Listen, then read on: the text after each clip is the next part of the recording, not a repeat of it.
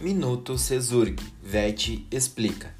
Olá, meu nome é Elian Marcon, sou acadêmico do curso de Medicina Veterinária do Cesurg e agora vamos falar um pouco sobre a mastite subclínica. A mastite é considerada uma das doenças que mais causam prejuízos para toda a cadeira leiteira.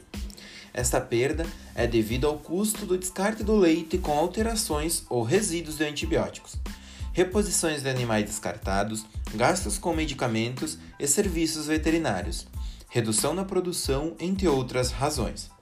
A mastite subclínica é caracterizada por alterações imperceptíveis no leite e na vaca, sendo necessário testes auxiliares, CMT e CCS, para o diagnóstico.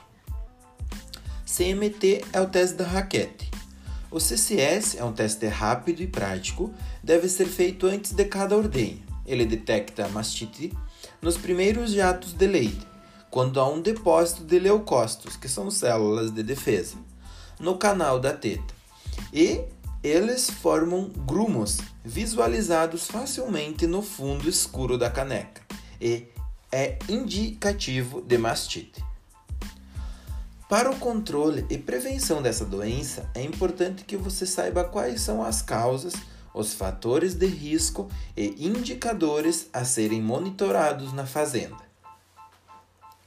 Como tratamento, pode utilizar o protocolo de secagem que mostra melhoria de cura, melhores quando comparados ao tratamento na lactação e também reduz novas infecções no período seco ao tratamento na lactação e também reduz novas infecções no pós-parto imediato.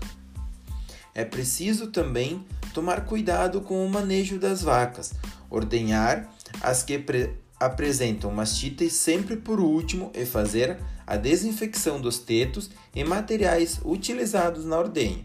São boas práticas de manejo para evitar a disseminação da doença no rebanho. Nos encontraremos amanhã, neste mesmo horário, aqui na Rádio Comunitária de Coqueiros do Sul. Até lá!